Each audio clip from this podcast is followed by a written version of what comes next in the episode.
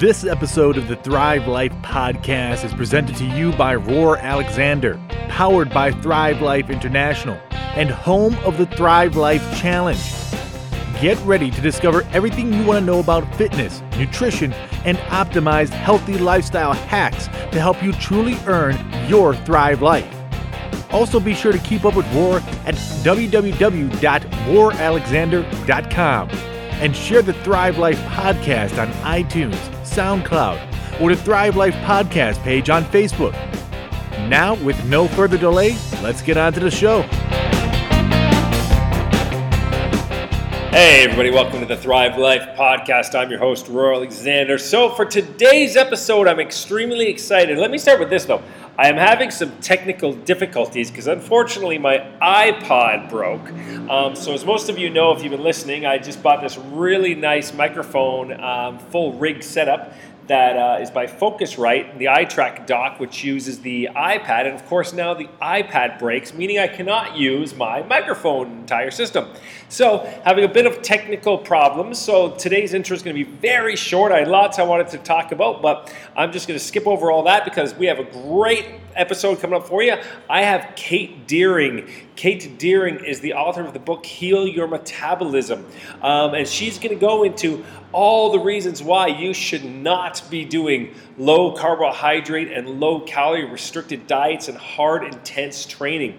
This is a great episode, and I love the stuff that she has to say. Um, some very interesting stuff, too, you're going to learn about, uh, especially when it comes to things like green leafy vegetables and omega 3s. They may be not as good for you as we think. So I'm not definitely not telling you not to eat your leafy greens, but you know, just listen to what she has to say. It kind of makes you think about it. So, anyways, guys, I don't really want to spend a lot of time talking because, like I said, this is not the best setup for me. Uh, so we're just going to jump straight into our interview with Kate Deering. All right, guys, so I am here with Kate Deering. Kate Deering is the author of the book, How to Heal Your Metabolism and Stop Blaming Aging for Your Slowing Metabolism. How are you doing today, Kate?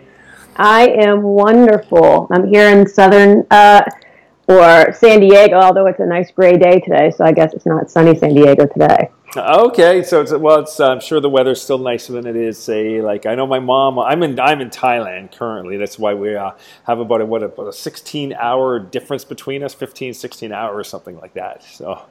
Uh, but my mom is up in Toronto, and it's like around negative 35. So I'm sure, yes. I'm sure your gray day is still nice. yes, I, I you, yes, I do realize that for sure. Yeah, for sure. Actually, you're the second person I've had out from California in a row. I just had an interview with um, a woman named Julia, who's the head of the Forest Bathers Club out of California as well. That's so, awesome. Yeah, so that was pretty interesting. Now, your book, that's a pretty strong, that's a pretty strong title. Stop blaming aging for your slowing metabolism. So what is that all about? Because, you know, we're 30s and the 40s. This, this metabolism slows down. Isn't that a fact of life?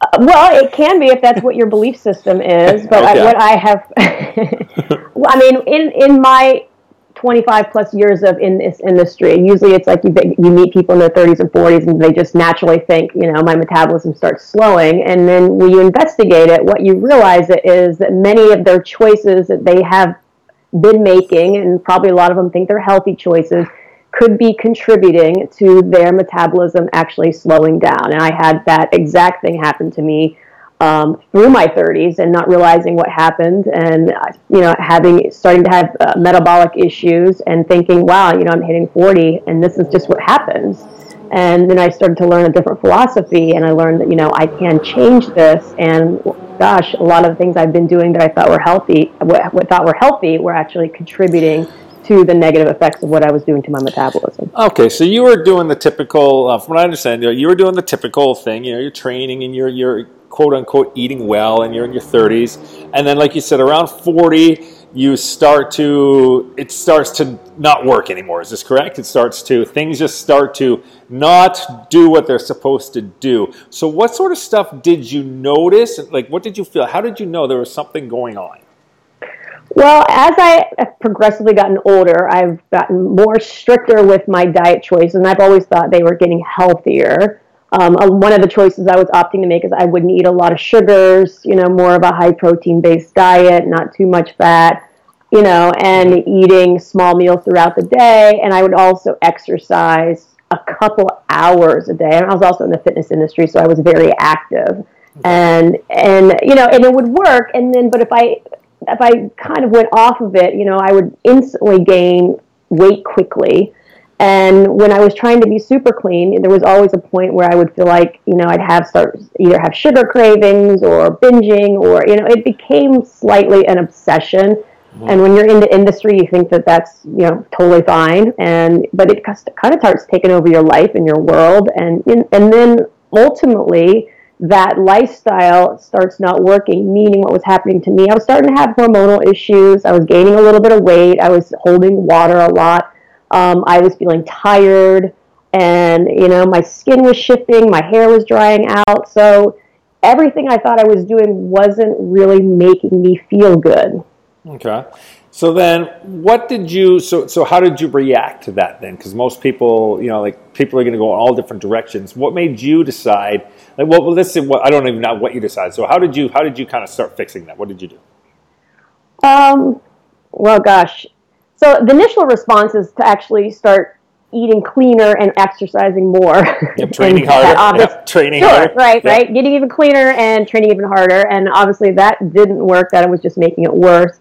So for me, I actually um, I met a gentleman who's also a fellow practitioner, uh, Josh Rubin, and he introduced me to the work of Dr. Ray Peat, who I started to read and totally shifted my you know mind around. and Everything I believed was being questioned because. Um, you know, he was essentially saying that you need to eat a lot of healthy sugars, that that should be supportive, that a lot of the liquid oils that I was consuming were not good for me. Mm-hmm. Um, all of this training was actually making my body more efficient, which was slowing my metabolism down even more.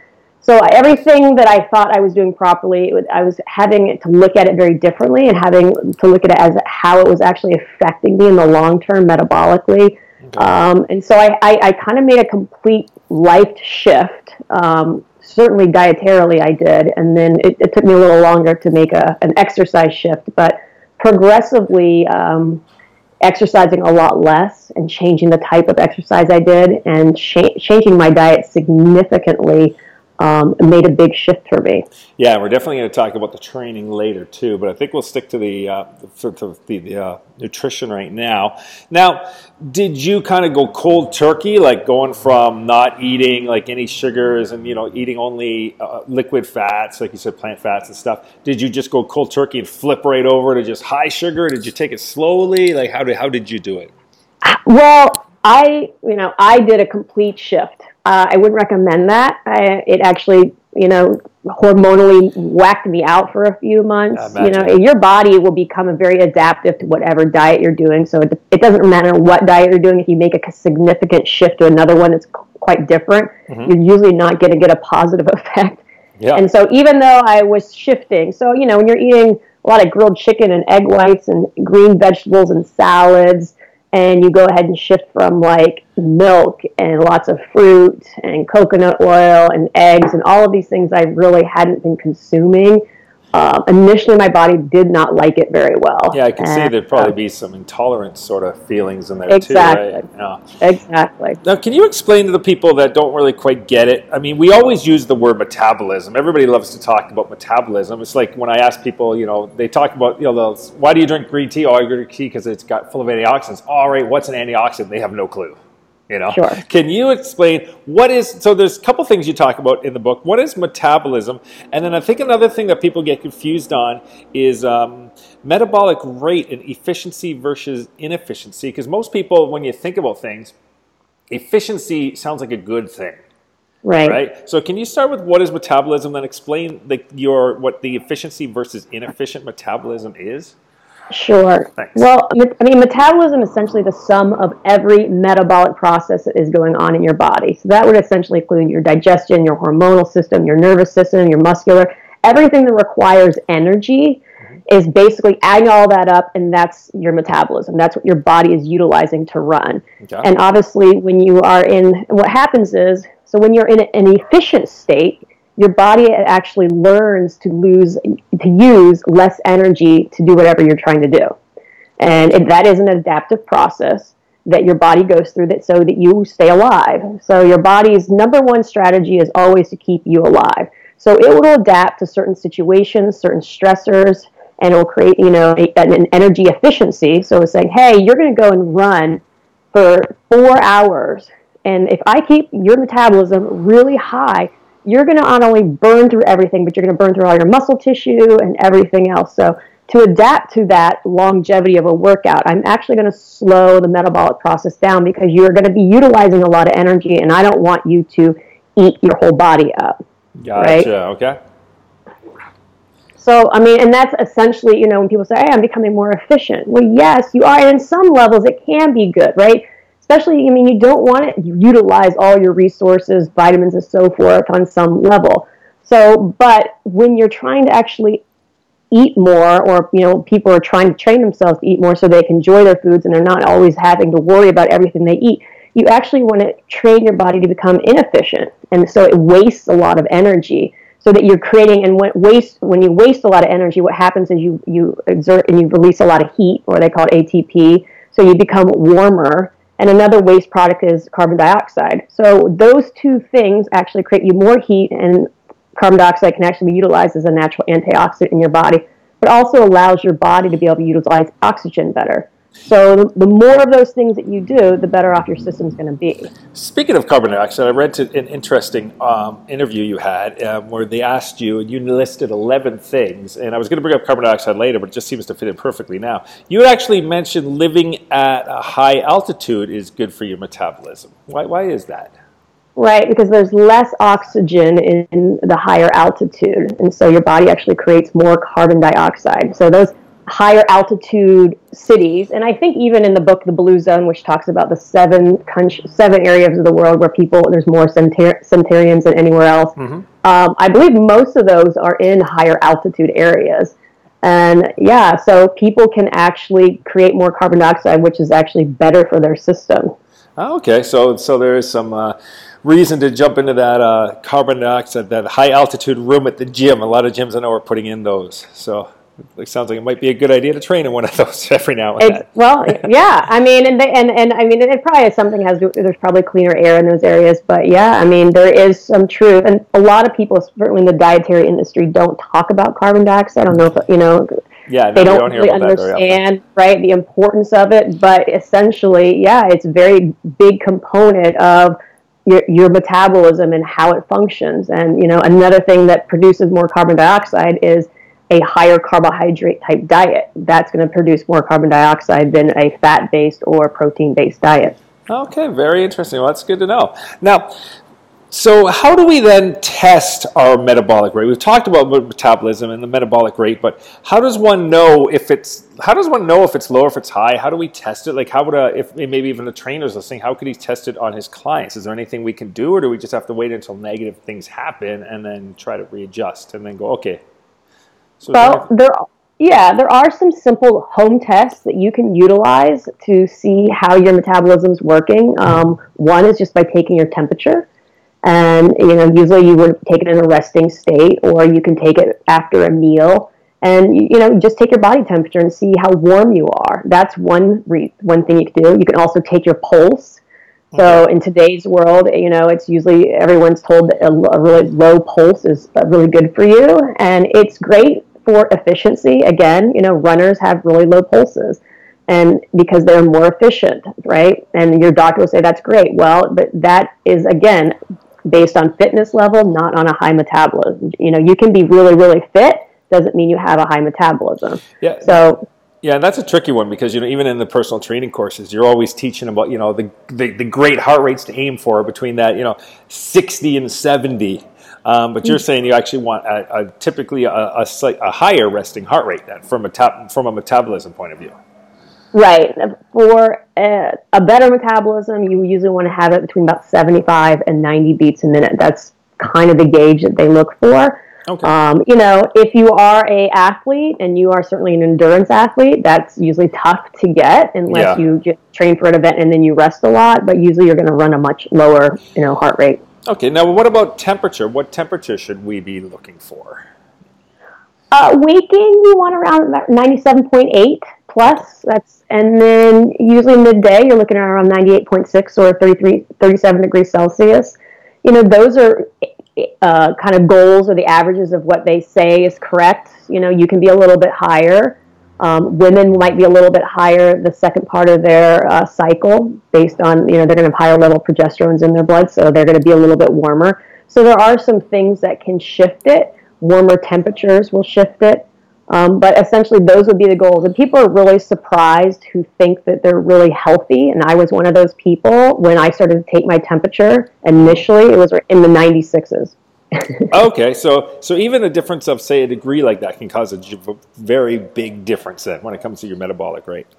Sure. Yeah. I mean, and and they gauged it per Celsius. One degree Celsius, I believe, you know, on an energetic level, is like a decrease in like a, a 200, 200 calorie or two hundred fifty calorie per day less burn, wow, just one okay. degree Celsius right? So if you're really cold, and I mean, I've done athletes and they've, you know, they're in the 95 degrees. I mean, you know, those are the people you see them. They're really athletic and they're running a lot and they're freezing all the time. Yeah, no, for sure. What about people now? What, is there a way to hack that? How about training in the cold? People, because you know, I've been told if you train in the cold, your body will have to turn up its temperature. Is that is that kind of like a little hack that you would suggest to people? Have you heard of that? Well, yeah, I mean, cold temperatures make your body have to you know, work harder mm-hmm. for sure. So, I mean, you can metabolically make it work harder and utilize more calories.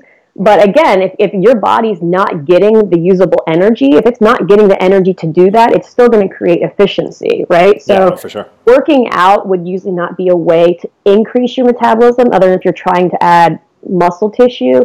You know, you have to think about the, the way to increase metabolic rate is you've got to give your body more fuel.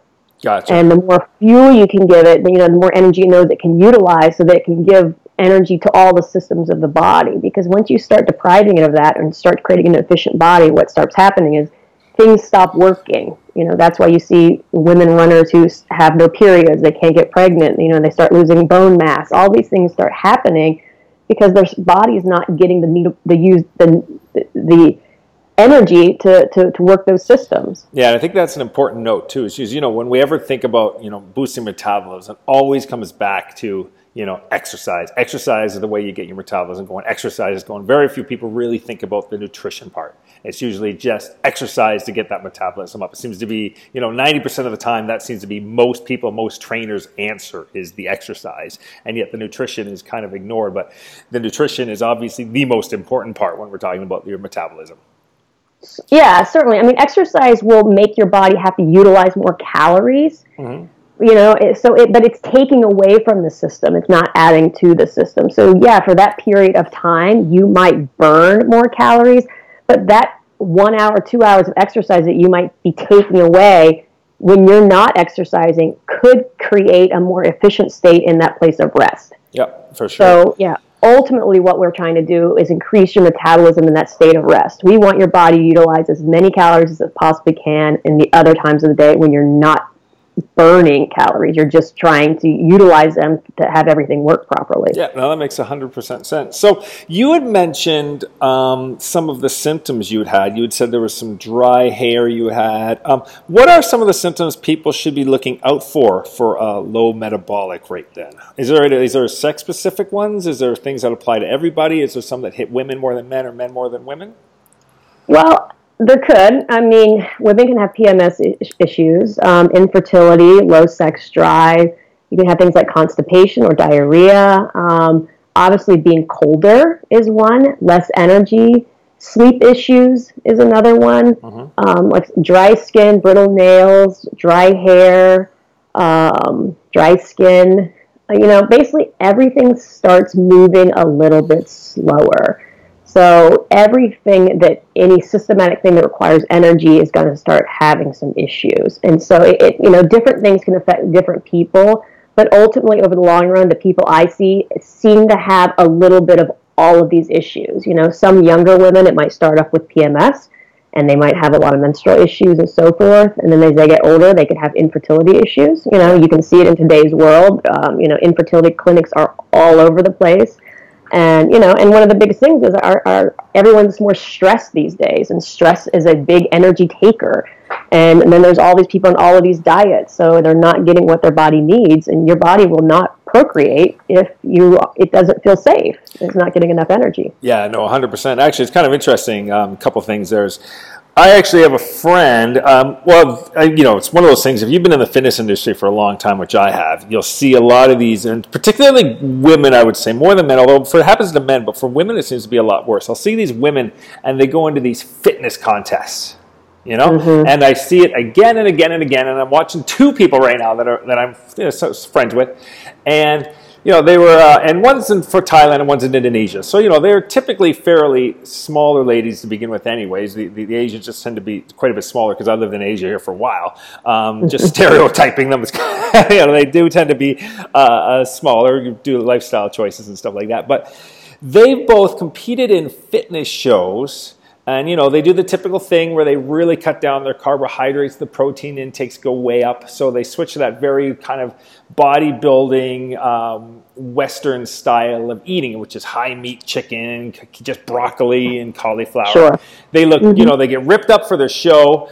But then two weeks after the show, you see pictures of them, and they've put on a ton of weight. Like, I mean, they are now officially overweight, uh, and sure. not in the good way. So, what's up with that? Well, I mean, if you stress the crap out of your body, you know, and eliminate all, I mean, they're pulling every, you know, probably all the, the sugar out of their muscles and they're basically putting their bodies in a semi starvation type, trying to utilize protein as energy. I mean, your body can break down protein and use it as energy per se, mm-hmm. you know, and it takes energy to do that. And you can get really lean but there's a you know your body can't live it that that's a not a sustainable life and so as soon as they go back and then usually what happens though is they consume everything and anything in sight because they're craving carbohydrates so badly at that point that they overconsume and usually they'll put on a lot of water you know their body's just having a reaction to everything they did and you know and the cravings kind of don't start and i and i mean stop i've seen those women and they'll literally gain 20 to 30 pounds in two weeks yeah, it's crazy the, the difference. And then the problem is is that they get hooked on that look on stage, and sure. they just start repeating and repeating. And honestly, I'll tell you, every single one, honest, because I was in this, I was doing the fitness competitions a long time ago. All of them, by the time they are 30, they have extremely wrecked metabolisms. I, have yep. seen very few that have come out successfully on the other side and come been able to maintain a nice solid weight going into their 30s yep. and 40s. So, now speaking of, of trendy diets people are on, um, do you get stressed out with all this? I mean, uh, I've learned now. I, I don't really try to mention the word ketogenic on on Facebook because if I say anything, I don't know what it is. There's just certainly to be certain diets and certain ways of exercising that have these people get very angry if you attack their, their way. You know, like for instance, if you say anything negative about CrossFit, even if it's an intelligent, you know, uh, problem with CrossFit, you know, that they jump all over you. But the ketogenic people, just seems they get so passionate about their ketogenic diet. So, how do you handle it when you're running around telling people, you know, you need to eat uh, more fruits and more vegetables and more sugars, but you have like all these guys, you know, out there, especially in the West right now, like, the ketogenic diet is just taking over from what it seems out there. How do you like I'm what I'm trying to say is uh, how are you handling this? what is your message to the people? Because the ketogenics are just seem to be everywhere. Yeah, it is obviously very popular right now, and you know, I'm I'm I'm all about to each his own, right? If that mm-hmm. works for you and you love it and do whatever, you know, I I won't go on anyone's ketogenic page and tell them that they're wrong. You know, they're exactly where they're at. And when someone has a deep belief in someone, you know, me going on there it would be pointless. So, you know, for me, I just preach what I learn and understand as far as human physiology. I mean, to me, a ketogenic diet doesn't make a lot of sense because initially, you know, your body's first choice of energy is always going to be glucose, and the only time you ever start utilizing ketones is when you deprive yourself of glucose. So it's not it's not like an initial response of your body. So it's more of a secondary response or a survival response yeah. to start utilizing ketones and you know and I know there's some good research on it, especially for the brain disorders, you know, but again, I don't have a brain disorder. I, you know, I try to, I want to teach people how to live a healthy world and a healthy life, and that you don't have to just eat a 80% fat diet to do that. I mean, if you want to and you enjoy that, great, go for it. But exactly, because this is the thing. I mean, you said if it works for people, that's great, but I don't really think it does. I mean, we kind of went through this already in the 90s. Like, yeah, I it is, be, it's, it's kind of like, yeah. I like, seem to be the only one that remembers the Atkins craze and Atkins bars and all that sort of stuff from, uh, I guess I was like 98 to 2002. I, I, I don't know, maybe I was in another dimension, but I seem to be the only one that remembers we did this already and it didn't work.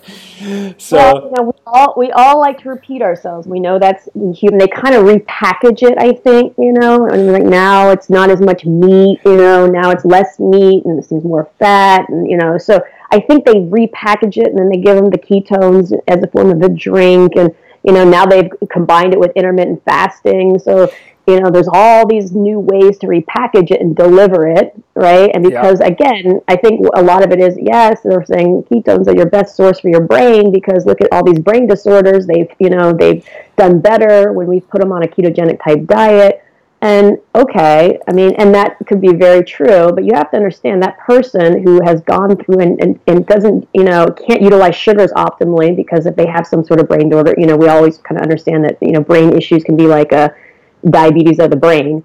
Yep. But that's an adaptation that they've gone through. And so you're trying to eat on a diet that someone has adapted to on a negative way, and that, that is now working for them. They could also try to go to, to, to a different way and try to correct that you know, utilizing sugars differently and, and, and seeing if they can fix that situation. I mean, I haven't seen a lot of research on that, um, but that is also another way to do it. But, you know, primarily I look at how a healthy individual runs and I look at human physiology. And a healthy individual runs on glucose, period. Yeah, no, 100%. I mean, yeah, that's one of the arguments I got is that, like you said, it drives me nuts when people say, well, look, it works because here it works so great for autistic children. I'm like, Mm-hmm. Okay. You're not autistic though, so it doesn't really make sense. So to me, I had a client once who had kidney disease, so she couldn't eat high protein. So mm-hmm. that's kind of like me saying, well, listen, we should all eat a low protein diet because those with kidney disease can't do protein. So there you go. I mean, right. it doesn't make sense to pick these really abstract populations and then base our arguments on why a diet's good based on them. Because, like you said, if you don't have brain damage or, or, autism, then you can't really use that as a great argument for being in a, a ketogenic diet.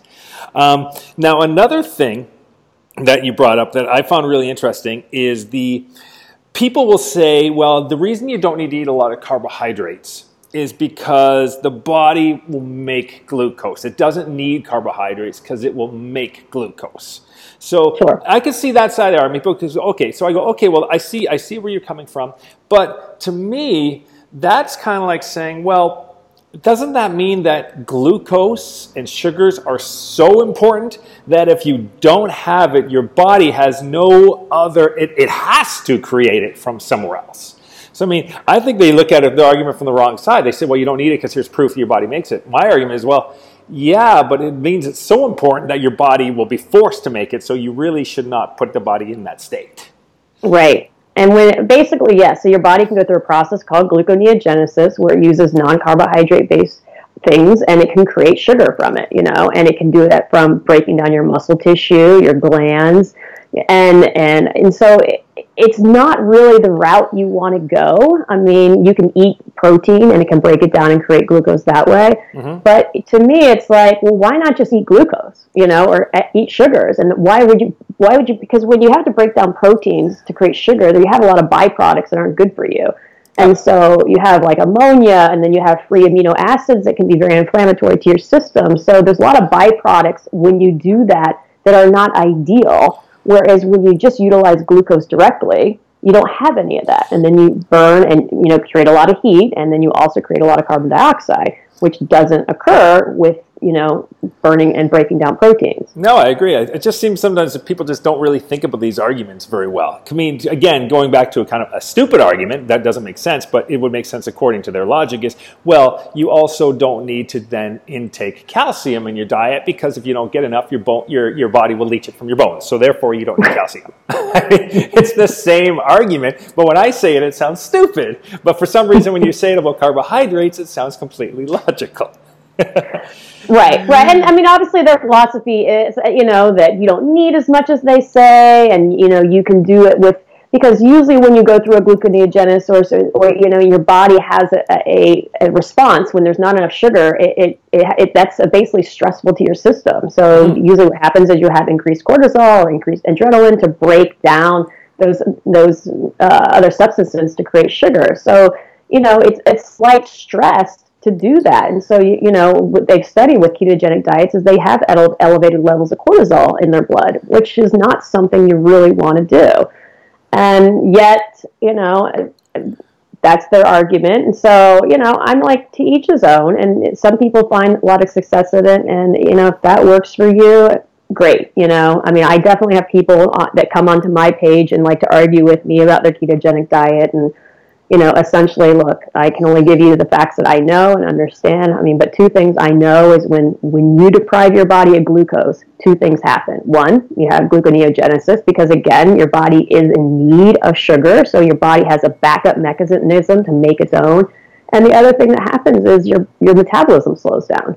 So those are the two things that happen when you deprive your body of glucose. Neither of those is, to me, very advantageous. No, I don't think so either. And and going back to that, the, the brain, you know, disorders again. I mean, you know, people will talk about it as a, as a treatment for, like we said, Alzheimer's and stuff like that, which is great. I mean, I get that. If you have Alzheimer's, it's probably mm-hmm. worth giving it a shot.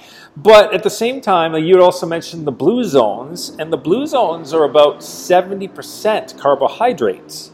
Mm-hmm. Uh, and yet they also have extremely low cases of cognitive disorders at the same time.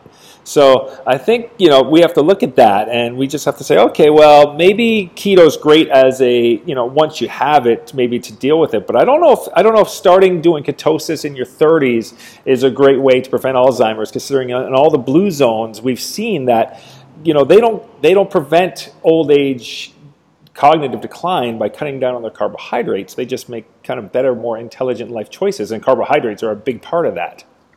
Right, right, and you know, and, and I mean, ultimately, I've never heard of some a centurion or someone. I mean, and maybe they're out there. I don't know, but there's not a lot that I've read about or history of people that are living well into their hundreds that are on a ketogenic diet. Right? I mean, so there's just it's just not something I've even heard of. I mean, and again, they could be out there, but I have yet to hear. There may there may be a Centaurian Inuit, maybe, but I don't know. We haven't heard about it. Right. um, so I guess one, one of my things is let's talk about fasting for a second too, because like you had mentioned before, because this is just so so interesting because fasting and intermittent fasting now is, is this huge trend. All you're hearing about is, is fasting and fasting. What are your views on, on fasting? do you think people should a do it? Do you think people should do it more like the kind of like the religious style, where you just go like a full day without it? Because I just did one uh, about a week ago, actually, just just for interest sake. I did just like this green juice fast, and and I did feel kind of I was really wired and awake, but I tend to be a high stress person, so mm-hmm. I just felt like I was kind of like I just felt wired and stressed. I mean, I was I was focusing on a lot of work done, but I was like, this doesn't feel like a good style of stress. I was like, like not really sure. So, what are your views on the fasting and and if people should do it, and particularly with women? Because I've heard a lot of. I would say, from, from what I understand, I could be wrong, but for women, it's really not a great idea. But let me hear what you have to say about it. So, I am certainly I'm not a fan of fasting. I mean, the only time I think you should fast is while you're sleeping. So, in times of rest uh, if you don't want to eat, that's fine, you know, because at times of rest or when your body's in a state of rest, you know, it the preferred source of energy, especially if you're muscles and heart, is to use fat directly. Mm-hmm. You know, your other systems are still, again, you're always having a constant flow of blood sugar through your system, but some of your large, you know, like I said, your organs and your and your muscles will use fat directly at in a state of rest. But now, if you're in now an activity and you're deciding to continue to not eat, and you're exercising and you're not eating, and you're working and you're not eating, and you're, you know, then you're putting stress onto your system because now you're trying to utilize energy. And again, if you haven't provided your body with food and you have no more stored glycogen, that is going to put your body in a state of stress. And for someone who fasts, yes, they can feel very energized because what's going to happen is they're going to get increased level of cortisol and adrenaline. Mm-hmm. It's going to break down your tissue so that it can keep a constant state of blood sugar running through your system. And so that's why a lot of people feel quite good or energized when they're fasting because of that exact scenario. You know, you can. I think there, if you, you know, some people do it for religious reasons or whatever. I personally, for health reasons, I just think there's a better way. I don't think you need to put your body in more stress to get a result. Yeah, no, I agree. And I think one of the reasons people do it, and you touch on this as well, um, is because when you're fasting, intermittent fasting, and you're giving yourself maybe only an eight hour window to eat, you're probably just going to eat less calories, period. Exactly. I mean, mm-hmm. so you mentioned you talk about serving sizes. Um, can you tell us about serving sizes because I think that's important. Uh, and people, because when I've, I've been lived in, like I've said, in Asia now for seven years. I mean, have you ever been over to Asia? I have not. There's a big difference when it comes to serving sizes here. I would imagine. Significantly, you know, whether you're in Canada or the US, I guess just the Western world, period. You know, we love mm-hmm. our 7 Eleven Slurpee, you know, 32 ounces and all that sort of stuff. But over yeah. here, like my morning cup of coffee, uh, I go to get it. I, I'm not over exaggerating, it's a Dixie cup. Right. Like your cup of coffee here is a Dixie cup, and everything is smaller. So when I first moved here, I would have to order three meals to, to feel full. Like I told people, I said, for God, for years in Asia, I felt like I was just slowly starving to death because right. their serving sizes. Can you tell them about serving sizes? Because I think that's really why, you know, when, when you say, okay, I'm only going to eat for eight hours, the fact is most people aren't going to stuff themselves and feel bloated. So what's about, what about serving sizes? What are we thinking? Yeah, I mean, I think that's one of the tricks with intermittent fasting is there's just less window to eat, and so usually what happens is most people just eat less. And so, yeah, if you put yourself in a calorie deficit, you can lose weight if that's what they're looking to do. But I mean, serving size is kind of dependent on the person. You mm. know, I mean, ultimately, my thoughts are, you know, a, a, piece of protein should be between three and five ounces. You know, which is usually about the palm size of your hand and in a meal, and you know, a, a, a, carbohydrate source should be about the size of your uh, fist. You know, and so when you go out to eat here, um, you know, they give you about double of what you probably should eat in one meal, unless you're a large person. You know, you ultimately don't need to be eating the size of food that most American restaurants give you. You know, unless you go to a really nice restaurant who actually gives you a decent portion size because whatever they're using is quite expensive. But yeah. most restaurants out here, I mean, it, I, it actually, I mean, I, I can't even eat. I always have to share. I'm just like, it's just so much food. It's so wasteful.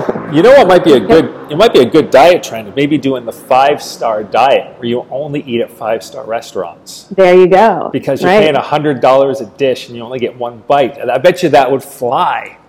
um,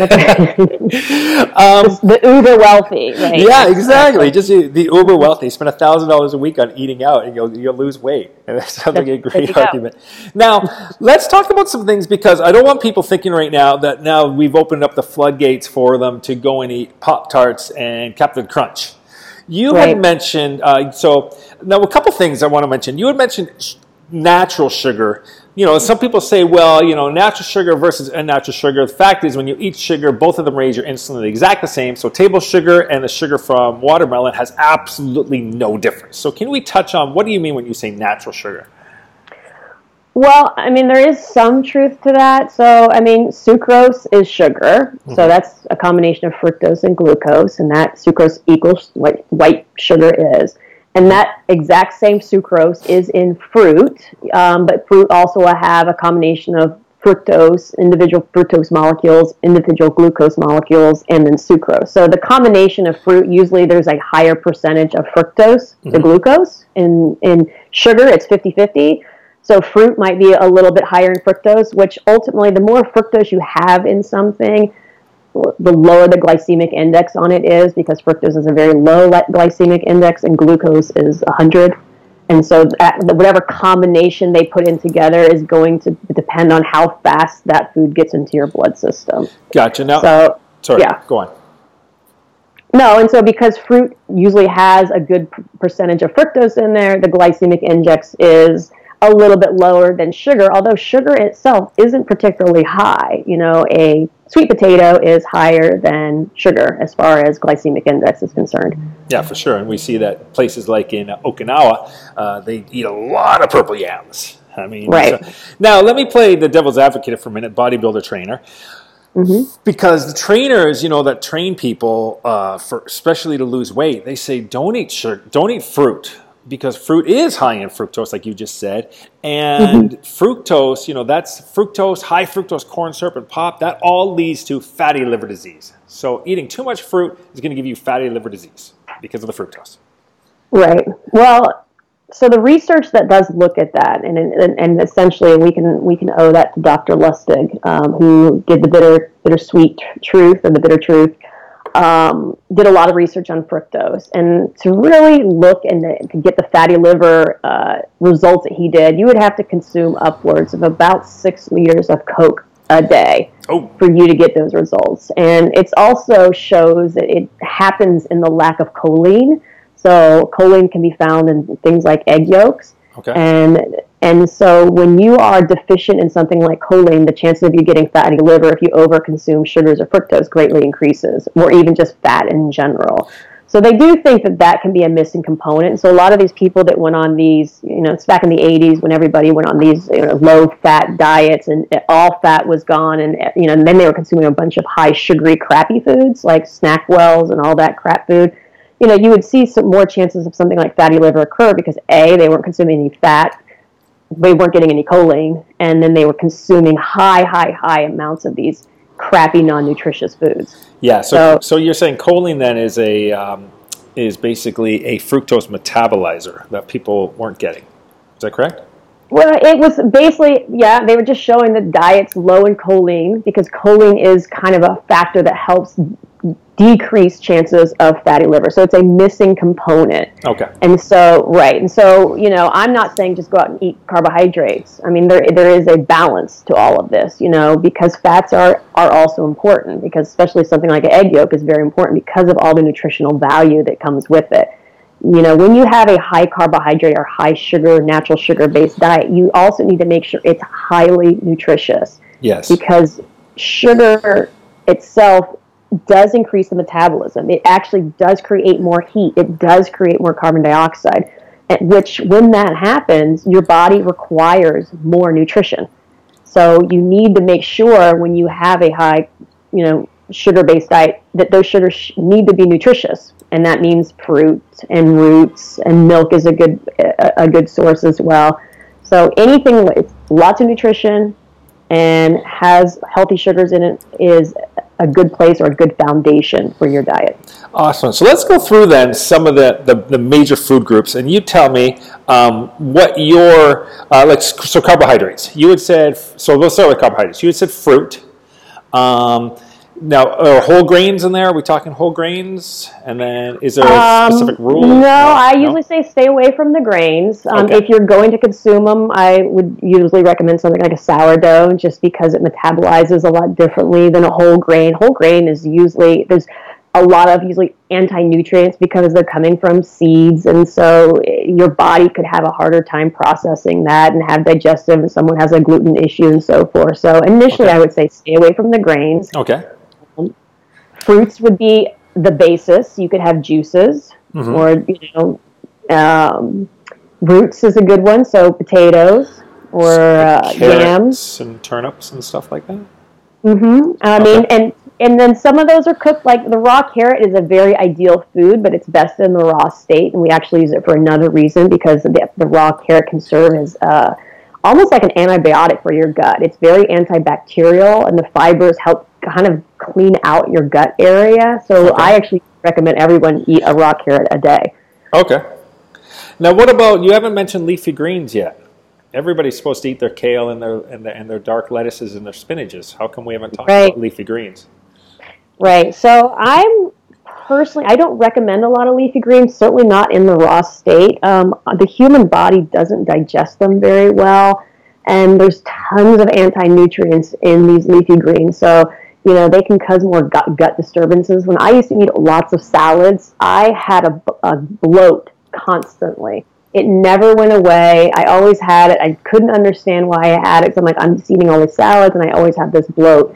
Um, and it wasn't until I eliminated all of these raw leaves till everything fixed itself. Would, now, sorry, go ahead. No, would cruciferous vegetables be included in that, like broccoli and cauliflower and stuff? The cruciferous veg, yep, in the raw state are included, more so because they're goitrogenic, and so they can have a negative effect on your thyroid. And so everything that we're trying to do is trying to promote healthy thyroid function. Hmm. So having and eating something is goitrogenic.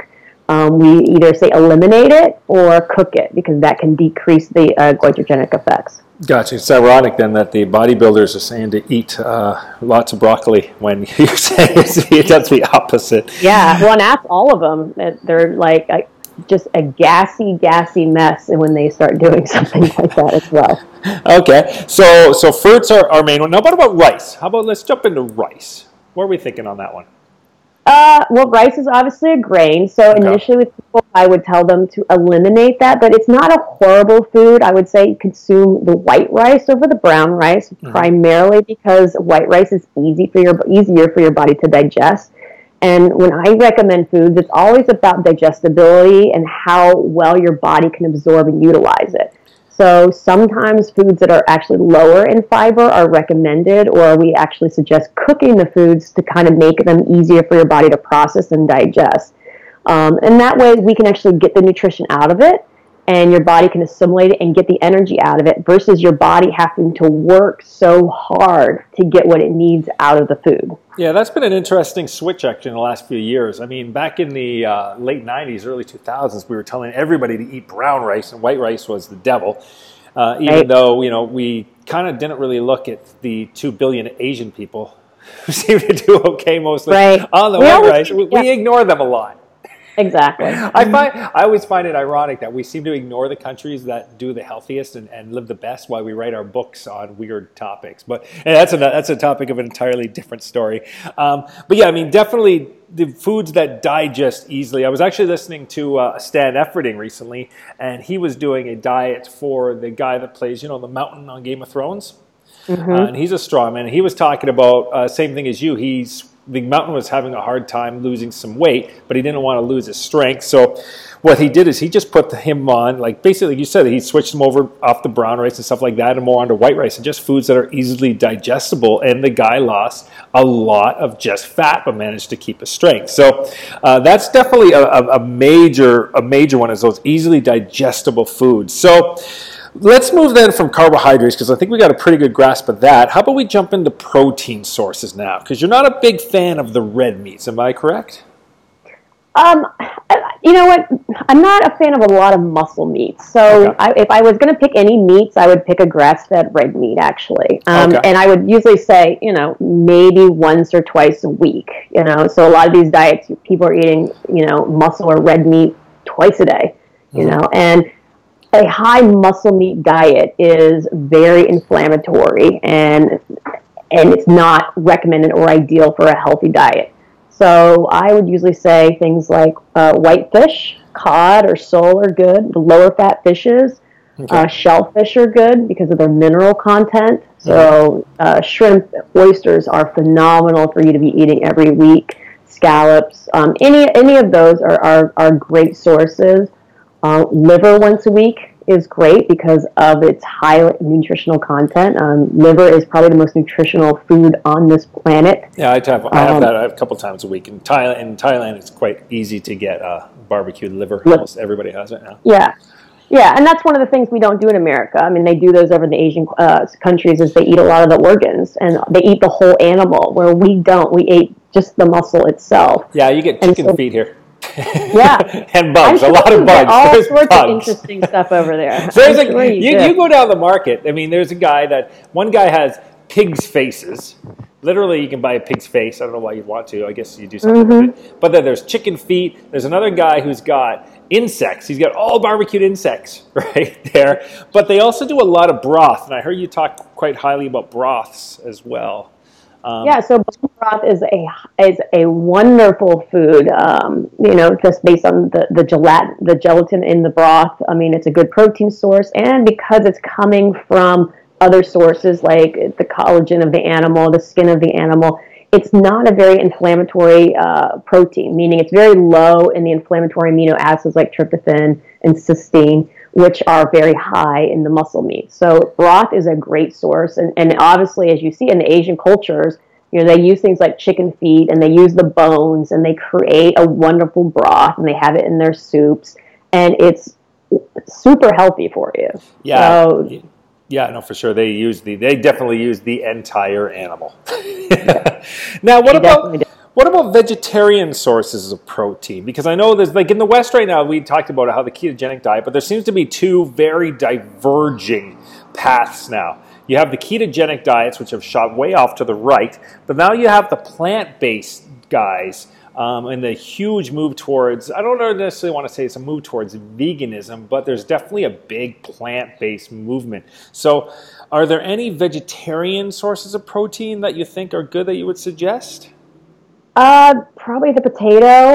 Mushrooms would be the best sources if you're going to have a plant based diet. I, I think it's really hard to be um, super nutritious long term on a, a, vegan type. If you want to go vegetarian and you can and you introduce dairy into your diet, then that would be more uh, ideal and a little bit healthier. Yeah.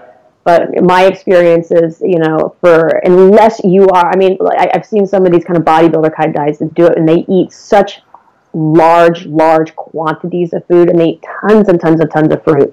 Um, you know, and, and they eat pounds and pounds and they end up getting about 80 to 90 uh, protein grams a day. And you know and they seem to be able to sustain but I, I think it can be very very challenging. Yeah. Um, but you know i don't think it's impossible. What about beans? Yeah beans are to me not your friend. Again um, they are super hard for your body to digest. And unless you're soaking and sprouting them, it would be better. Mm-hmm. But again, you know, anyone knows that they have a high bean diet, there's a lot of gas that's coming along with that. Yeah. And, you know, so again, we're looking at digestibility, and beans would not be on that list. Yeah, no, definitely. And then, uh, at least uh, the preparation too. I think is a big part that people skip a lot too. You know, people just take the beans right out of and they just kind of eat them really quickly. But like you said, the best way, if you're going to eat them, is definitely soaking and sprouting for sure. Um, yes. Okay, so basically, for choices of meats, uh, you were saying, uh, let's just recap again. You were saying uh, some organ meats, not too much, but some organ meats a couple times a week. What were the other ones? Shellfish. Shellfish. So, like I said, shrimp and scallops, and again, oysters. Um, oysters have like uh, one of your highest zinc foods out there, so having them once a week is really healthy for you. Eggs are a great source. Dairy is also a really good source, and I mean, dairy is kind of a complete uh, food because it has carbohydrates, protein, and fat in it. But you know, it's the best source of calcium your body can get is through a, a dairy source. So you know, having that as a good part of your diet is pretty important. Okay, now let's talk about dairy just for a quick second. What about the people that go on and on about you know your traditional? Are you talking traditional like you just walk into like the the 7-Eleven, you buy a liter of milk there, or are you talking more the raw milk, organic milk, like what, or just any kind of dairy? in general? Well, I would say get the best quality that you could. Usually, an organic grass-fed cow is going to be better than uh, a conventionally farmed cow. So you definitely want to get the best quality whether it's raw or pasteurized or homogenized, I you know I tell people egg what you can afford and what works for your system. Some people don't do very well on raw milk, and some people do great. Some people need it pasteurized. And so it's kind of experimenting to find out what works for you. Some people can't do cow's milk, they need to do a buffalo or goat's milk. Mm-hmm. And usually, though, what I find is if people think they cannot do dairy at all, if you do introduce it quite slowly back into your back into your diet, you usually can do very well on it. You usually, and you know, again, it's just a, a great food, and there's no other source out there that you can get the quality and the quantity of calcium in the diet. So, for people that have kind of cut out dairy for a while, coming back in, would you suggest, like just off the top of my head, I would think I would probably suggest them starting with maybe uh, like a yogurt. Do you think a yogurt would be a good place to start with them? You could do that, or like a cheese. Um, okay. Like a Parmesan Reggiano is a really clean cheese, um, and usually it's that you know they have an issue with the lactose. Mm-hmm. So if you haven't had dairy for a while, your body might have stopped producing lactase, the enzyme to break it down. So you know, cheese doesn't have a lot, so you might want to start with that, and then you could try a whole milk and maybe do an ounce or two a day, and then just see how your body responds. You know, don't think, oh, I haven't had milk for two years, I'm going to go out and have a couple cups. Well, you're probably not going to do too well. Yeah, I don't think that's going to go over very well. Now, what about where do probiotics? Where, where do probiotics and enzymes fit into here? And when we're talking about metabolism, do they? Because I, I don't think I've read a lot um, on on the probiotic side. So where where are you feeling those fit in? I think some people can use them as a kind of buffer initially. If your body's not producing the enzymes to break down food, it can help to add something like that initially mm-hmm. until probably you clean up the gut a little bit and give your intestines a, a little bit of a break. Um, you can kind of reteach your body because you don't want to have to have any kind of supplementation like a probiotic indefinitely. You might need it initially yeah. But, you know, what I would say is, you know, start with it if you think you need it or you're taking it and then slowly try to get off of it because your body essentially should be able to, you know, teach and be able to break down these foods except for again the ones that I mentioned that like the leafy greens that we you know, we don't have the enzymes to break those down. Gotcha. Now, how about getting back to the protein again for a second? What about nuts? Because you guys got like Mark Sisson and all these paleo guys. They're telling you like you know the CrossFit the CrossFit logo is you know their very first thing is eat veg, leafy greens and nuts and seeds. Right. So where are we um, with nuts? Right. So first, nuts is a protein source. I mean, nuts are pretty low in protein. They're more higher in fat. That's mm-hmm. usually the, the, you're getting the most calories from fat, For and sure. usually the primarily fat that's in there is the polyunsaturated fats. Um, Those are good, right? Right. Well. Yeah, right. So the polyunsaturated fats are fats that we know to be immune suppressive. So they can actually slow your immune system down. They also can inhibit proper protein function. So they are trypsin inhibitors. So they can actually inhibit you from actually getting the protein out of that nut that you need. Hmm. And so again, if you're going to have nuts, the best way to have them is to soak them, and lightly roast them, and not eat them in massive quantities. And gotcha. I usually recommend the ones that, you know to have are would be more like a macadamian or a cashew. Those are usually the lowest in the PUFA oils. And you know the ones like the walnut, which everyone seems to love, and that's really really high in PUFA oil. So again. But that's because you know, the, the, walnuts have all the omega 3s. So are you saying omega 3s are not something we want to be downing grams and grams of every day? I am saying that, which I know is against what everyone else says. Oh, man, Charles Poliquin is not going to be happy with you. He wants you to have 10 oh, fish oil capsules God. a day. I wow, like constant spoonfuls and spoonfuls. So, you know, again, these are really volatile oils. And when you're putting them into the warm body, you know, they can have negative effects. And one of the effects is the, you know, the omega 3s is they, again, have an immune suppressive effect on your system, which can show up as basically decreasing you know inflammation and decreasing pain. And so people can get some positive symptom relief from them but you have to understand exactly what they're doing to your system to have that effect. Yeah. And they're actually interrupting with your immune system. And so you know knowing that you don't want to put something that's immune suppressive although you know most you know, uh, a uh, prescription type drugs, that's exactly what they're doing. Is yeah. they are immune suppressive, and that's why you know you can read about all these people that have autoimmune issues, and they're having all of these uh, immune suppressive drugs, but your chances of cancer and all these other diseases going to go up because now your body can't fight off. You know. Yeah, no, for sure. Bad things happening. Now, what about um, so that's polyunsaturated. That's your omega threes, your omega sixes, your nuts. You had mentioned macadamias and a couple others. Is that because they're higher in? And what about peanuts? Are they higher in monounsaturated fats? So are we getting? Or should we? Is monounsaturated better then? Is those are okay or? So the macadamia and the cashew, they're more uh, saturated. More saturated. So okay. right, they're more saturated. Uh, the monos, I would definitely say, aren't as bad as the polyunsaturated fats. You know, something like an olive oil is okay. I just wouldn't use it to heat it or cook with it. Okay. Um, again, heat makes these oils more volatile. You don't want to put heat or a very delicate oil under heat because you know you're going. Right. So saturated fats do quite well under heat and they're not oxidizing like the other liquid oils. So, you know, that's why I recommend things like using coconut oil or butter when you're cooking. Um, if you want to use something like an olive oil, then use it as a dressing, you know, still in moderation. And then, you know, to, if you're going to eat nuts, either eat them moderately, um, lightly roasted, or eat more like a macadamian. Still, it's not something I would recommend as, as a big part of your diet. Gotcha. Yeah, I was just actually over in India and I just brought home some uh, ghee. actually. Mm-hmm. So it's interesting. I've never had that before, so I was looking forward to that. So you're suggesting that if you're going to be cooking uh, with oils, coconut oil is still our primary one.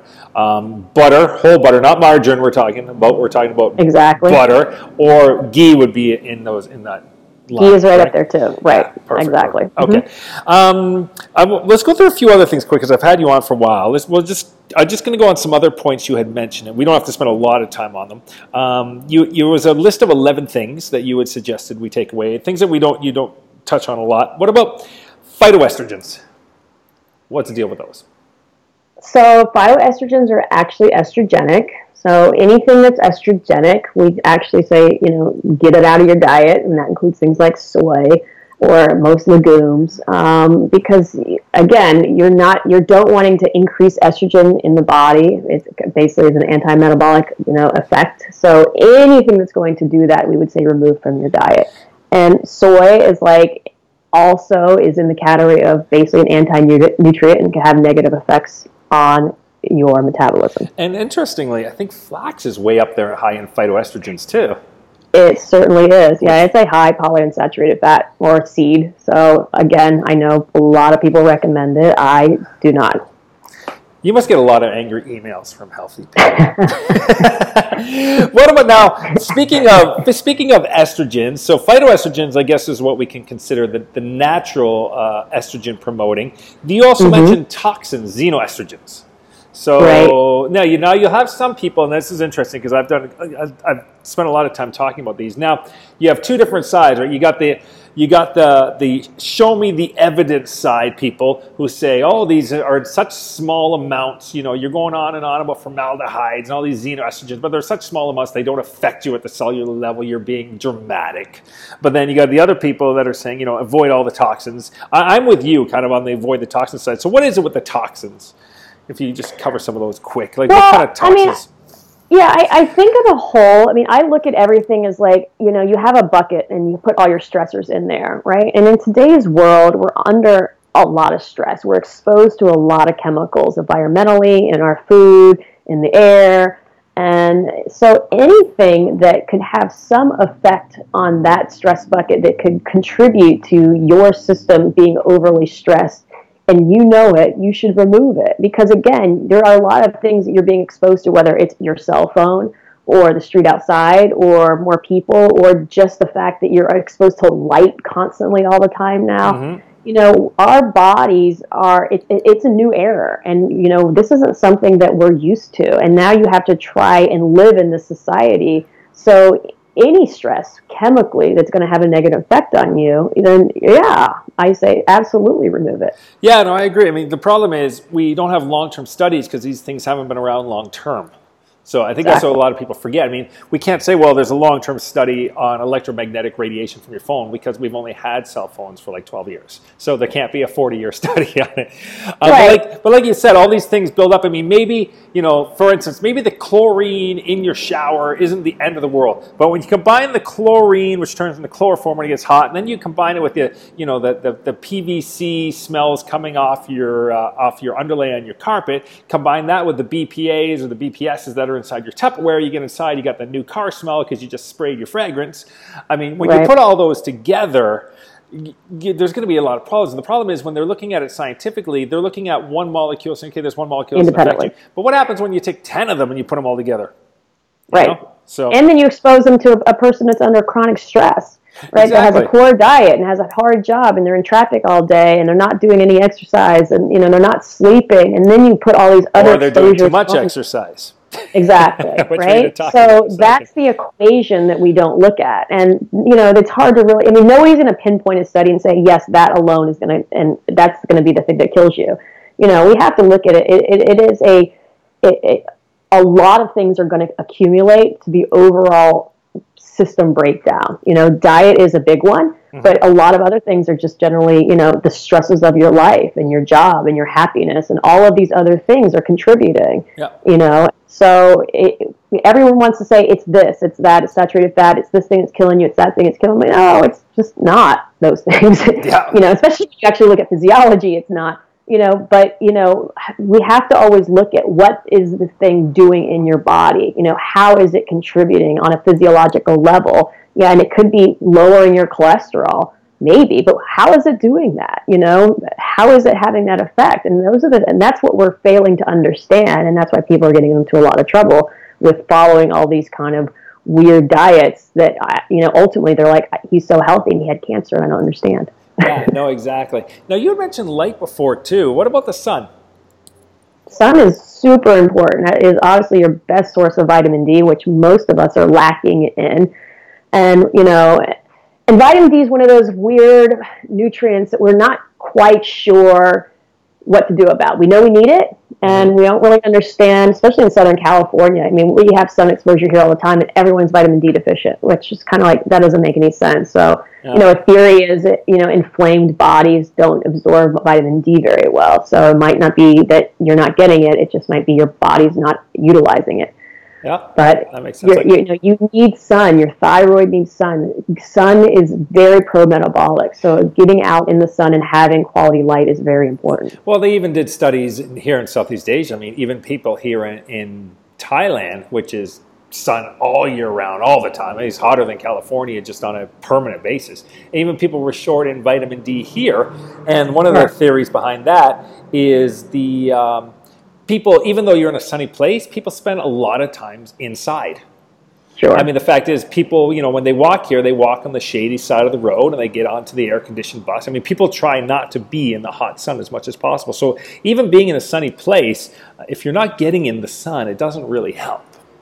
Sure. Yeah. Absolutely. Now, let's talk about training for a few minutes because I know we you probably have to get going pretty soon. We've been on the phone for quite a while, actually.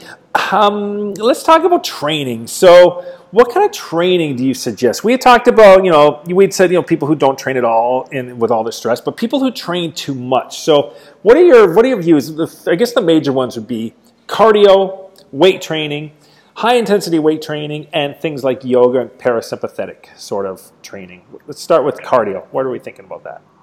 Well, okay. So my first theories with exercise is you should always do what you enjoy, mm-hmm. right? So if people love to run, run, right? But pay attention to your body and, and, and, you know, and understand what you're doing when you are running. So when you are running for long periods of time, you are treating, teaching your body to become efficient. That's just what cardiovascular activity does to you. Mm-hmm. Yes, you'll, you'll burn a good amount of calories in that exercise hour, but ultimately you're still teaching your body to become more efficient, especially if you're trying to make it go faster or longer. So understand that. But if you love to do it, go for it, right? I mean, okay. you should always enjoy what you're doing. But again, on a metabolic standpoint, it's kind of a D. so cardio is definitely not the uh, one you should be emphasizing a lot if you're trying to keep your metabolism up. Right. Gotcha. If you're trying to burn more calories throughout the day and not just in that single hour of exercise, then cardio is not one that you want to put a lot of time to. I understand it can burn a lot of calories, and so when people want to lose weight really quickly, it's when they focus on because you are burning a lot of calories in that hour Yep. But ultimately, long term, it's going to create a more efficient body. So you're actually going to be burning less calories throughout the day. Gotcha. Okay, so what about weight training then?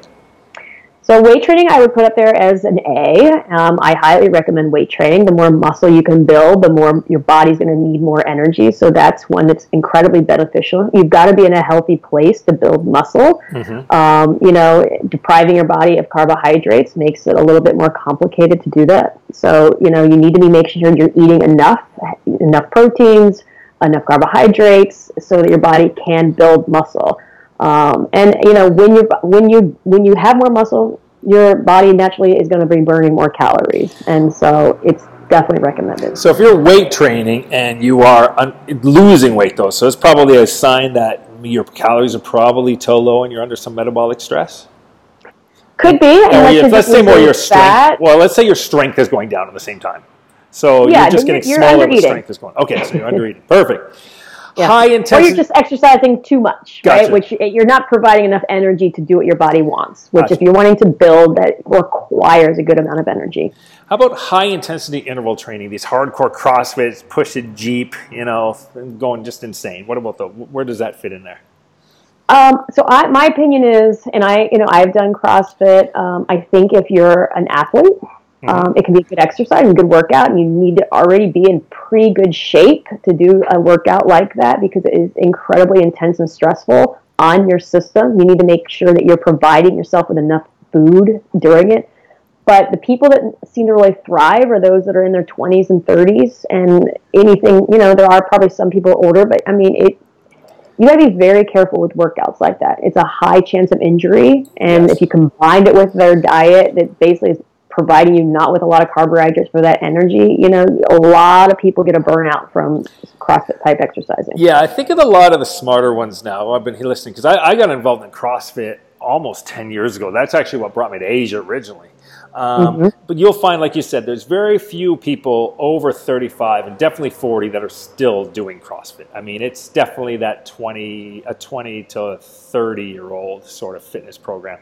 And I think the smarter ones, like you said, have they've become what they call flexible paleo, I guess, you know, where you're eating yes. and stuff like yep. that now, because mm-hmm. it's just evidence that if you're a high performing athlete, you can't go paleo. I mean, it's just not going to work. They've done it. UFC fighters have fallen flat that have tried to do paleo. And so, definitely not the way to go is combining that low carb and high intensity training. I mean, that's you're done if you try doing that, I think. It, yes, I, I 100% agree with you. What about now? Let's talk about let's talk about the unfun, unsexy side of fitness because I've been pushing this a lot, and you know, you say it and you kind of get crickets. Parasympathetic, uh, you know, stimulating training, yoga, meditation taking a mm-hmm. walk. Where do those fit in? Because they're they're just you know they're just not they don't make for good Instagram pictures. And, right. and they're not fun on they're Facebook. Say, hey, look at me, look at me stuff. sitting here doing nothing for ten minutes. But what do you think about that?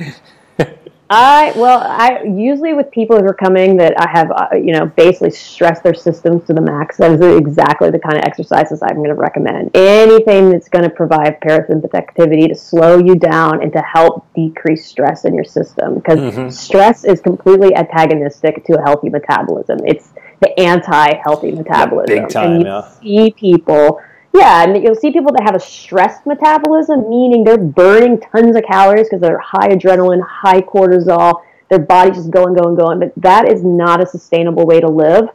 And they're eventually going to burn and hit a wall. It's just how it's going to happen. But they can burn a lot of calories. Now, you know, but those are the people that finally get to me and they run themselves into the ground and they're still trying to train and they can barely work out. So for those people, I'm like, you got to just anything that's going to activate your sympathetic nervous system, we have to remove. And that would actually be weight training at that point too, because weight training does activate your nervous system on a high level. So we would actually remove those things yep. and do things just stretching, meditation, walk outside at a you know a moderate pace in the sun, breathe, you know, get sensory information in. And look around, you know, get out of your phone. I mean, get away from all of the activity and try and calm your system down. Yeah, no, you're basically describing me there. Uh, you know, like I said, like I'm six foot four, about 210 pounds. I mean, I was for years, like I said, I got involved in. Uh, I've been in the fitness gym industry for a long time. Got into CrossFit fairly early on. You know, when the first one came into Canada, I was kind of around there. I didn't actually go to it, but my friend did, so he would put me through private CrossFit that he learned there. You know, MMA, Muay Thai, the whole nine yards. Um, even up to just about three years ago, you know, it was like going to the, it was going and training hard. I kind of get out of CrossFit, but I still enjoy CrossFit gyms. So I'd be going really hard and, you know, five, six days a week. Um, but now it just, you know, now that I'm 41, so probably around 39, I actually did a big switch and I just switched back over to kind of like a bodybuilding style training, still more on the functional fitness side, still farmer walks, mm-hmm. but I've really cut out, you know, those just high intensity, grueling workouts. I don't do a lot of Olympic lifting anymore. I've switched more to like dumbbells if I'm going to do that because I just, I don't have the patience for that, that high skill stuff at the same time. But yes. some of the things that have made the biggest difference for me are now uh, every day, every single day, I take a walk, you know, and mm-hmm. I purposely stay on the sunny side of the road. Um, and about two years ago, I really got enough. You told me five years ago that I'd be kind of like uh, into yoga. I mean, not a yoga freak, but definitely enjoying yoga. I would have laughed at you. I said, "You're crazy! Like, give me some wall balls and you know, hit a, hit a bag." But now I've even I've now I'm even doing Rusi Datan training, uh, and I'm becoming a Rusi Datan instructor, which is actually Thai yoga. So it's actually mm-hmm. an ancient form of Thai yoga nobody knows about. But I found a huge difference in the fact that, you know, we do a 15 to 20 minute yoga video off YouTube every night. I follow one called, just I think they're just called boho yoga, something like that. Uh, but she just gets really great yoga videos. We try to do a 15 yoga every night. The reason I went to India actually is because I actually went there to go to a, a meditation retreat. So I spent three days at a, just a Pyramid Valley meditation, just doing nothing, no Wi-Fi, no internet. You had nothing there. Uh, and then wow. spent the next three days on an Ayurvedic medicine um, retreat, just doing yoga and eating basically Ayurvedic food. Um, right. The, the parasympathetic, I mean, the, the walking, the, the I feel so much better since I yeah. started focusing on that and I'm pushing on people. But it's hard to get a message across because people don't want to hear. You know, they want to hear hit. They want to hear. So how? What's a good way to get the message out about the, about slowing down to lose weight and feel better?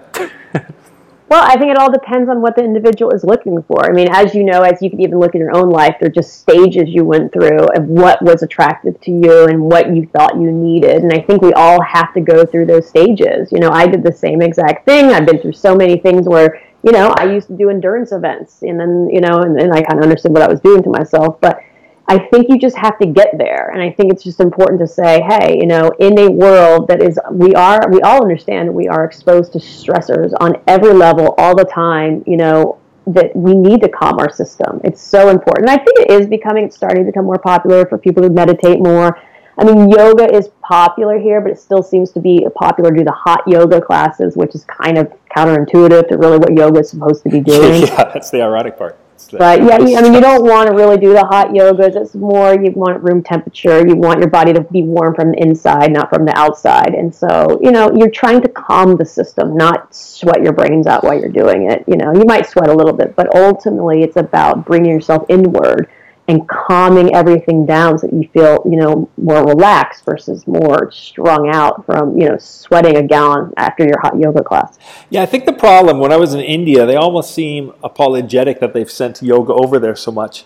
because right. like the reason they go, it's like this, and I, you know, it's I, I call it LA yoga. You know, Vancouver is right. the same way. West Coast yoga. It's all about the fitness it's all about the exercise, losing calories, you know, bum yep. pant Lululemon. And when you're in India, they're like, yeah, they got it completely wrong. They they American. It's like American yoga now. You know, yep. like America always takes everything and they make it their own. So you got American yoga, which is the fitness yoga, and like you said, going into a let's you know, take let's go into a 40 degree room. Let's get super stressed out. Then let's throw some beer in there because now beer yoga is running around everywhere. So let's okay. do alcohol while we're drinking heat and you know doing all this crazy stuff. I mean, it's just they've really they've kind of bastardized what yoga and med- it's supposed to be. Like I'm just waiting for when when is there going to be HIIT meditation?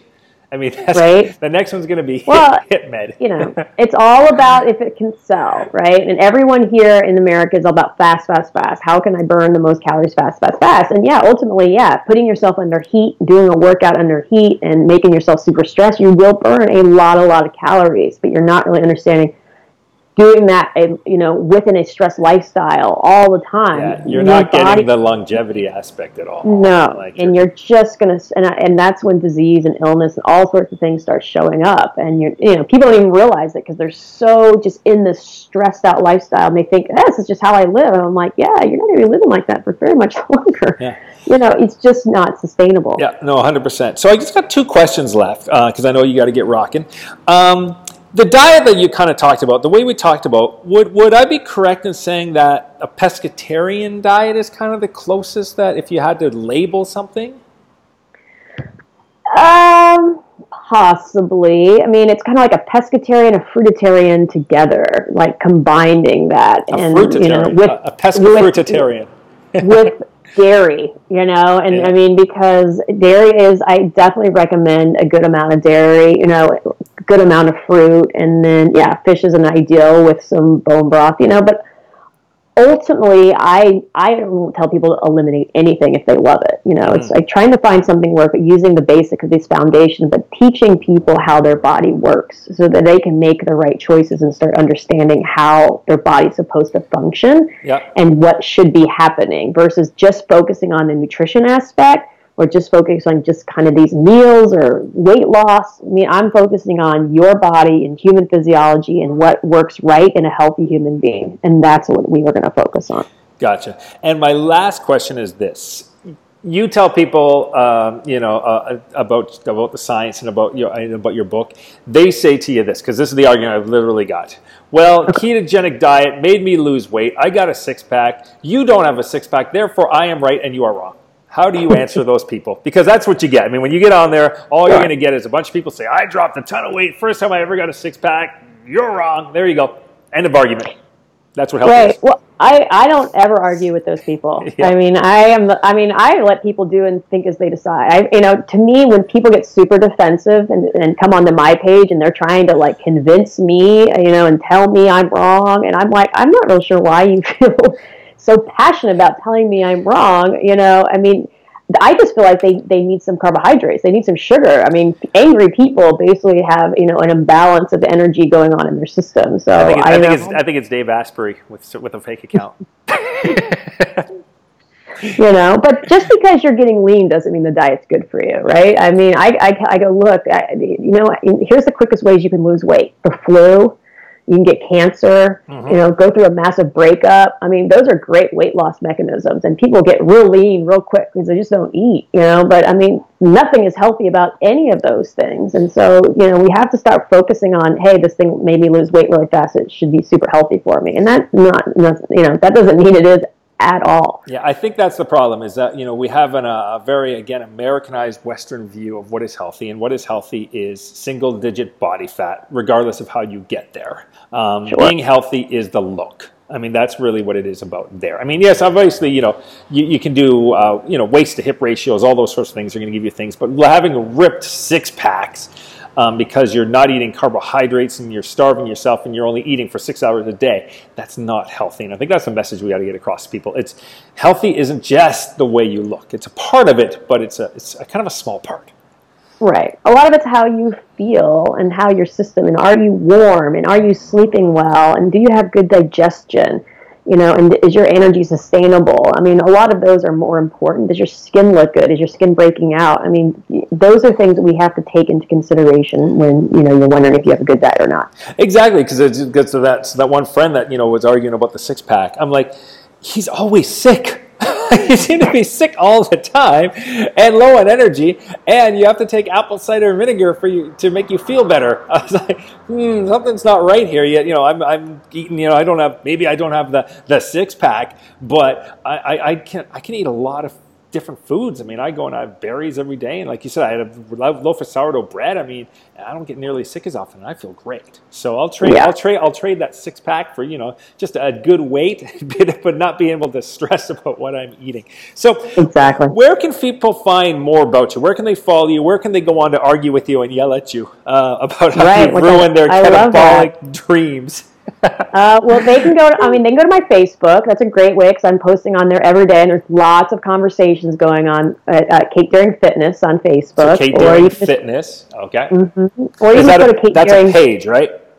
That is my yeah, that's my okay. business page. Gotcha. So I'm most active on that. That's where the conversations are constantly going on. Um, arguments. that, right. And luckily, I don't have too many people that go on there and, and start just going after me. I do. You you always have those people that, oh, that want to argue with you, but that's okay. I mm-hmm. invite them. I mean, I've I've learned just it's not it's not to, you know I, I I have the conversation. I give them information, and that you know usually everything I give them is absolutely wrong. I mean, someone well, does that stress you out though at the same time though when you know you've done years of research and yet they read like a men's health article and now they know more than you and they're arguing with you because sure. they read like a I'm, blog, you know, by somebody who's selling keto powder and they're right? yelling at you. You know, I mean, I honestly, it doesn't bother me. I give them information, I, I, and I just question them with this, this, and this, and they spout off other things. I mean, I have some very educated people get on there and start wanting to argue with me, and you know, and I'm okay with it. I'm all, especially if they want to give me some good information. You know, it, mm-hmm. I'm happy to have that conversation as long as it's polite.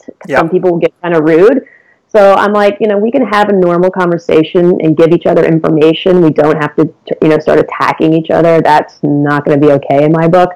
But um, yeah, I mean, I I invite it. I mean, but again, I mean, I, I always find like, look, you know, I, I'm not going to go onto a keto page and just start ramming into them. People are going to believe what they want to believe and what works for them right now. And when when it doesn't, they'll search for something else, you know. And I'm just giving out free information. And if people want to read it and, and it resonates with them, great. You know, if it doesn't, though, that's okay too. I think a safe I think a safe counter argument for you would be, well, just wait till you hit 35. Problem is, you're probably arguing with people that are 26. Possibly. Just say how. Your biggest question should be, "How old are you?" And I guarantee you, almost every single one, is the age is going to start with a two. okay, so besides Facebook, where else is there anywhere else they can find the, your They book? can- Obviously, right. is Amazon and bookstores. I'm assuming it's, it's all in the books. Uh, the book on right. The book is on Amazon. Um, so you can do it in Kindle or you can download. I think you, the only reason you can get hard copy is in the UK or in the States. So anywhere else, you would have to get the Kindle version, or you could um, email me directly, and I can mail you a copy depending on wherever you are in the world. So Email signed um, copies. I can. The shipping probably would be a good bit. It's usually easier for me to have it shipped just directly from the uh, distributor. But if they wanted that, then I'm certainly So I if could you really that. want an autographed book, you can get one. Sure, Okay, that, that- that is a possibility. Absolutely. All right, They that's just good. go to, yeah, go to katedeering.com, which is my web page, and that's Mhm. where you know I have information about my programming. You know, I, I do work with clients all over the world through Skype. So you know, if something someone's interested in that, they can go onto that page. Are you on Instagram or Snapchat or any of those or those young buck I, social media? I am on Instagram. I don't utilize it that much. I find it's too much social media for me. I, I try to just stay at one one area because it, it's like it's too much. And Yeah, so I- I got rid of my focus Instagram. on It Facebook. It's. I think it's more of my age group. You know, thirty five and up is kind of where people are paying attention. Snapchat is, is not where my most of my clientele is. Snapchat's dying though, anyways. Ever since uh, Instagram switched over to their stories, so I'm glad I didn't get caught. I, am glad I did not. Everybody was at the beginning was telling me how you had to get Snapchat, and I said I just refused, and I'm so glad I did because that was like a flash pan social media. Right. Yeah. Now Right. it's just now it's reserved mostly just for uh, I think mostly just girls flashing bikini pictures uh, for the most part. So- There you go. so it's not, really no point in that. Well, great. Well, that was an awesome uh, podcast. I like again. I'd like to thank you for having me come on there. Can you just, if you could say one, give people one nugget of knowledge to take out of this, what would it be? that oh gosh um, pay attention to what your body's telling you if you're doing something and you don't feel well you're having blood sugar issues or cravings or any of that and you think you're just like i can't continue to do that well it's probably not the right diet you should be able to have a sustainable diet and it should make you feel good and you shouldn't have cravings you should have good energy so basically pay attention to what your body is telling you it is always speaking to you Agreed, 100%. All right, Kate. Well, thanks again for joining us on today's show. Thank you Thank you.